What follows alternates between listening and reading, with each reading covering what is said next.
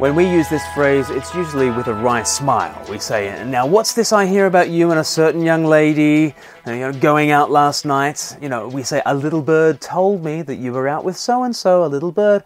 In our modern usage, it's usually a bit of playful fun uh, as we conceal our sources by saying, A little bird told me. Um, but when it's used in Ecclesiastes chapter 10, this phrase sounds very ominous. Ecclesiastes 10, verse 20 Do not revile the king, even in your thoughts, or curse the rich in your bedroom, because a bird in the sky may carry your words, and a bird on the wing may report what you say. This is the origin of the phrase, a little bird told me. And really, it sounds more like a North Korean directive from the thought police. It's, it's scary stuff. Yet, as with all of Ecclesiastes, it's not meant to be wrenched from its context and, and, and pressed into service as a moral or religious pep talk.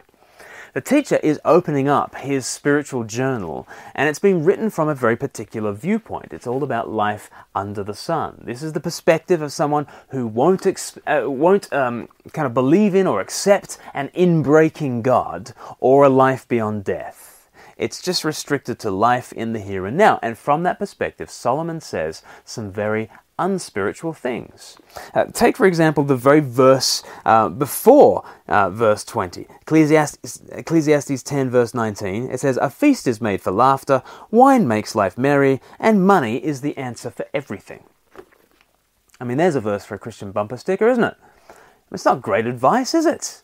But it's precisely how we will live if life under the sun is all there is. And our verse for today, all about birds as spies, um, this falls into that same category. This saying will not yield us any pithy moral content. But it is interesting to see the categories of thought which the teacher takes for granted. Let's think about these categories of thought as, as the teacher is thinking about things. Firstly, the saying betrays a deeply ingrained hierarchy. Honor for the king is approved of, unlike the contempt that we often hold our leaders in today. Uh, but secondly, the, the worst crime imaginable is to curse the king. You know, when Solomon himself ascended the throne, the people shouted, God save the king.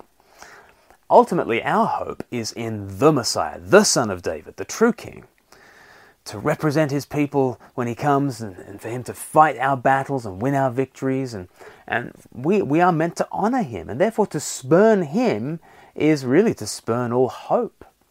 So that's an interesting category that, that the, the, the, the teacher is pointing towards. And then finally, the teacher thinks of birds as messengers. There's an important biblical connection here, as, as the Spirit is represented by a dove. He who communicates our thoughts to God and His thoughts to us is the Holy Spirit. I mean, 1 Corinthians 2 uh, from verse 10 says, God has revealed these things to us by His Spirit. The Spirit searches all things, even the deep things of God, for who knows a person's thoughts except their own spirit within them? Um, and, and then it goes on to say, in the same way, no one knows the thoughts of God except the Spirit of God. So, let's put those three truths together. We're, we're meant to honor the king and not curse the king, and, and the, the Spirit communicates our thoughts. Now, you could put those truths together in a scary way. You could say this I do not hold the king Jesus in the highest possible regard, therefore, the Spirit will inform on me to God.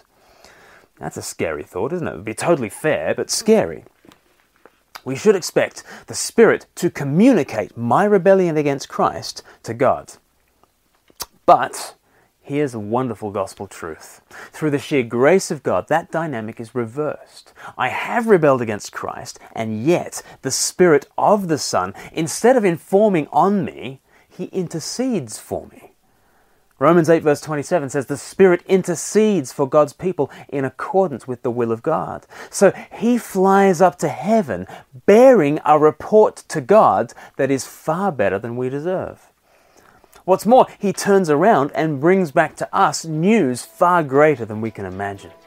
Romans 8, verse 16 says, The Spirit testifies with our spirit that we are God's children. In common parlance, a little bird carries all sorts of trivial news, but in the Bible, the Almighty Dove, the Holy Spirit, has an incredible truth to declare.